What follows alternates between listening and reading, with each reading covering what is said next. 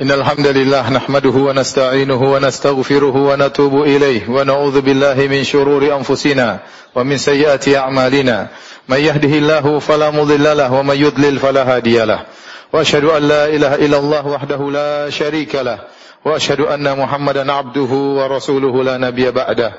يا أيها الذين آمنوا اتقوا الله حق تقاته ولا تموتن إلا وأنتم مسلمون. فإن أصدق الحديث كتاب الله وخير الهدى هدى محمد صلى الله عليه وسلم وشر الأمور محدثاتها وكل محدثة بدعة وكل بدعة ضلالة وكل ضلالة في النار. معاشر المسلمين أوصيكم ونفسي بتقوى الله فقد فاز المتقون. Sungguhnya di antara keyakinan ahlu sunnah wal jamaah bahwasanya iman bertambah dan juga turun. Iman bertambah dengan beramal saleh dan iman turun dengan bermaksiat kepada Allah Subhanahu wa taala. Dan amal saleh dijelaskan oleh para ulama terdiri dari atas tiga. Amal lisan, amal badan dan amalan hati. Banyak orang tatkala ingin menambah imannya, mereka memperhatikan amal soleh dari sisi lisan dan badan saja. Maka mereka perhatian untuk baca Al-Quran dengan lisannya, berzikir dengan lisannya. Maka mereka perhatian juga beramal soleh dengan tubuhnya, dengan salat, dengan haji, dengan umrah dan yang lainnya. Tetapi ada juga amal soleh ternyata dengan hati. Banyak amal soleh yang bisa dikerjakan dengan hati. Dan di antara sekian amal soleh yang sangat penting adalah niat yang baik. Oleh karenanya, Para salaf dahulu mengatakan niatul mukmin ablagu min amalihi. Niat seorang mukmin lebih baik, lebih sampai daripada amalnya. Lafal ini diriwayatkan dari Nabi sallallahu alaihi wasallam dalam satu hadis tetapi sanadnya dhaif. Akan tapi maknanya benar. Oleh karenanya disebutkan oleh para salaf dan dijelaskan maknanya oleh para ulama. Kenapa dikatakan bahwasanya niat seorang mukmin lebih sampai, lebih baik daripada amalnya? Ada beberapa sisi dijelaskan oleh para ulama. Yang pertama, bahwasanya niat murni itu bisa bernilai ibadah. Sementara amal tanpa niat tidak bisa bernilai ibadah.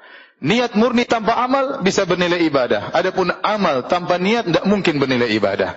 Oleh karenanya Nabi SAW bersabda, Man hamma bihasanatin falam ya'malha kutiba lahu hasanatan kamilah. Barang siapa yang berniat melakukan kebajikan, lantas dia tidak mengamalkannya, tetap dicatat baginya pahala yang sempurna. Ya, dia tidak beramal, tetapi dia memiliki niat yang baik, dia telah mendapatkan pahala. Tetapi amal tanpa niat mustahil mendapatkan pahala.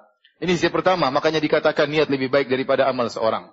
Sisi yang kedua, bahwasanya niat adalah amalan hati, sementara amal adalah amalan badan. Dan kita tahu bahwasanya hati adalah raja. Sementara anggota tubuh adalah junut pasukannya anak buahnya. Maka tentu berbeda antara amalan raja dengan amalan anak buah dan amalan pasukannya. Sehingga secara umum bahwasanya amalan hati lebih afdal daripada amalan badan. Oleh karenanya Nabi sallallahu alaihi wasallam bersabda innallaha la yanzuru ila suwarikum wala ajsamikum walakin yanzur ila qulubikum wa amalikum Sungguhnya Allah tidak melihat, tidak memandang kepada rupa kalian, tidak memandang kepada jasad kalian, tetapi yang Allah pandang adalah hati kalian dan amalan kalian.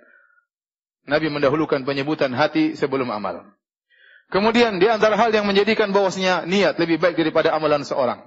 Jika seorang berniat baik, kemudian dia melakukan semampunya dan dia tidak mampu menyelesaikan amalannya, tetap dicatat sebagai pahala amalan yang sempurna. Dan dalil akan hal ini sangat banyak.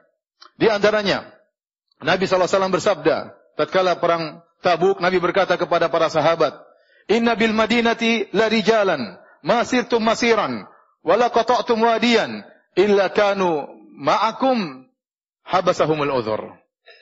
Sungguhnya di kota Madinah, ada orang-orang yang mereka di Madinah, tapi tidaklah kalian melewati suatu tempat, tidak tidaklah kalian melewati lembah, kecuali mereka bersama kalian, mereka tertahan karena ada uzur itu mereka sakit. Dalam riwayat yang lain kata Nabi SAW, illa syarakukum fil ajr. Kecuali mereka juga bersama kalian mendapatkan pahala. Kenapa mereka mendapatkan pahala? Karena mereka telah berniat, namun mereka tidak mampu untuk berjihad. Bayangkan, mereka tetap di kota Madinah. Tidak keluar bersama para sahabat untuk pergi sejauh 700 kilo lebih menuju kota Tabuk. Kemudian pulang lagi 1400 kilo pulang balik. Mereka cuma di kota Madinah. Namun pahalanya sama. Kenapa? Karena mereka sudah berniat untuk berjihad. Dan itu yang mereka mampu lakukan. Ternyata mereka tidak mampu untuk berangkat karena ditahan oleh rasa sakit. Kemudian juga di antaranya Nabi SAW bersabda. Inna li dunya Inna dunya li arba'ati nafar. Sungguhnya dunia ini untuk empat orang. Nabi sebutkan. Yang pertama, rajulun atahu Allahu ilman wa malan. Yang pertama adalah seorang yang Allah berikan kepadanya harta dan ilmu. Fahuwa ya'malu bihi fi ta'atih. Maka dia pun gunakan hartanya di jalan-jalan ketaatan. Kenapa dia punya ilmu? Maka dia gunakan hartanya untuk jalan-jalan ketaatan. Yang kedua, rajulun atahu Allahu ilman wa lam yu'tihi malan. Orang yang Allah berikan kepada dia ilmu, namun dia tidak diberikan harta. Maka dia berkata, Lau anna li mithla ma li fulan, la amil tu mithla ma amila fulan. Seandainya saya punya harta seperti si fulan, saya akan bersedekah, berinfak sebagaimana si fulan, sebagaimana orang yang pertama. Maka Nabi SAW bersabda, Huwa biniyatihi fa ajruhu masawa.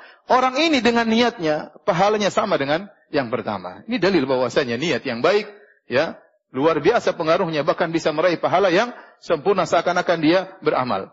Demikian juga Nabi SAW bersabda, "Idza maridul abdu aw safar, kutiba lahu ma kana ya'malu muqiman sahihan." Kalau seorang hamba sakit atau sedang bersafar, maka tetap dicatat amalnya sebagaimana dia kerjakan kalau dia sedang tidak bersafar dan tidak sedang sakit. Seandainya dia sedang sehat, dia senantiasa solat rawatib. Seandainya dia sedang sehat, dia biasa solat malam. Seandainya tidak bersafar, dia senantiasa puasa sunnah tatkala dia sedang bersafar, dia tidak mampu puasa sunnah, dia tidak solat rawatib, dia tidak bisa solat malam, tetap dicatat dia sedang mengamalkan amalan tersebut. Kenapa? Karena niatnya untuk melakukan itu semua hanya saja dia terhalangi karena dia sedang safar.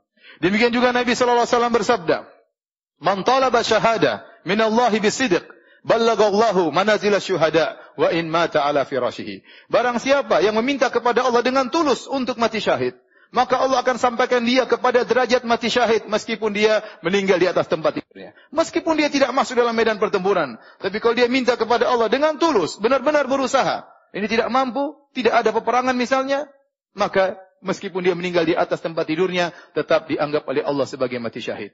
Demikian juga dalam hadis Nabi wasallam bersabda, "Man ata firashahu wa huwa yanwi an yaquma fayusalli min al-lail, faghalabathu 'ainuhu hatta yusbih." kutiba lahu ma nawa wa kana naumuhu sadaqatan alaihi. Barang siapa yang mendatangi tempat tidurnya, kemudian dia tidur dan dia berniat untuk salat malam, ternyata rasa kantuknya menguasai dia dan dia pun tertidur sampai pagi hari, maka tetap dicatat baginya pahala salat malam dan tidurnya adalah sedekah dari Allah untuknya. Ini semua menunjukkan bahwasanya niat memiliki ya kekuatan yang luar biasa terkadang melampaui amal itu sendiri. Dan di antara hal yang menunjukkan bahwasanya niat lebih sampai daripada amal. Kata para ulama, niat itu bersih daripada ujub dan ria. Orang punya niat baik tersembunyi, tidak ada yang tahu. Kecuali kalau dia ungkapkan, baru akan terkena riak atau ujub. Selama dia sembunyikan dalam hatinya, Allah yang maha tahu. Sibu tidak akan terkena dengan riak dan tidak akan terkena ujub yang membatalkan amal. Adapun amal soleh terancam, rentan terkena dengan riak dan terkena dengan ujub. Aku lu kau wa wastaghfirullah li wa lisairil muslimin min kulli dhamin wa khati'ah, fastaghfiruhu innahu huwal ghafurur rahim.